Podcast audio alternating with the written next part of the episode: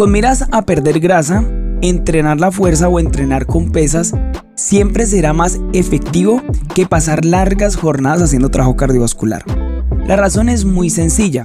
Dentro del músculo hay muchas células, hay millones y millones de células. Dentro de esas células hay un organulo que se llama mitocondria. Este organulo tiene como función darnos energía. En pocas palabras, es quien se encarga de usar grasa como energía.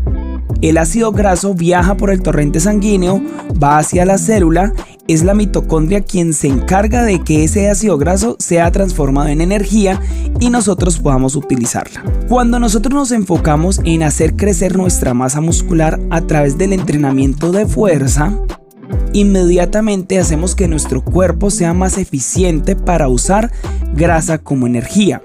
Por esta razón, si tu objetivo es perder grasa o hacer que tu cuerpo sea más eficiente para usar grasa como energía, entrenar con pesas es un excelente negocio.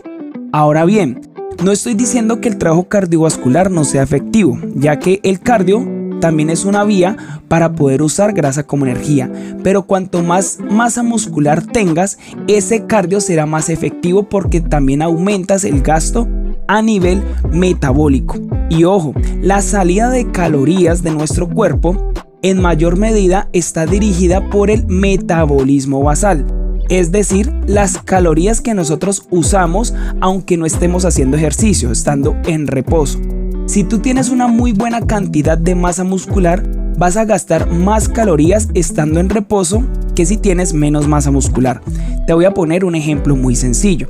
Hagamos de cuenta que hay dos personas que pesan exactamente lo mismo, 80 kilos, pero una de ellas tiene más cantidad de músculo que la otra.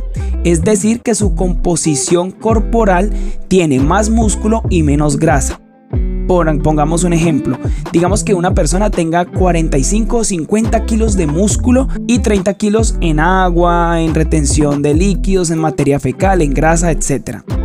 Y la otra persona no tiene 50 kilos de masa muscular, sino que tiene 40 o 35 kilos de masa muscular y el resto es grasa, líquidos, en materia fecal, etc. Huesos, todo lo que pesa en nuestro cuerpo la persona que tiene más músculo, que tiene 50 kilos de músculo, va a gastar más calorías que la persona que tiene 35 kilos de músculo, aunque ambos pesen lo mismo.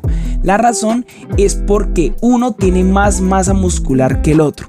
Entonces, si tú te enfocas en aumentar de tamaño tu masa muscular, es probable que tú no vayas a ver mucha diferencia en la báscula, es decir, no vas a tener una pérdida de peso tan desmesurada, sino que va a ser un poco más lenta.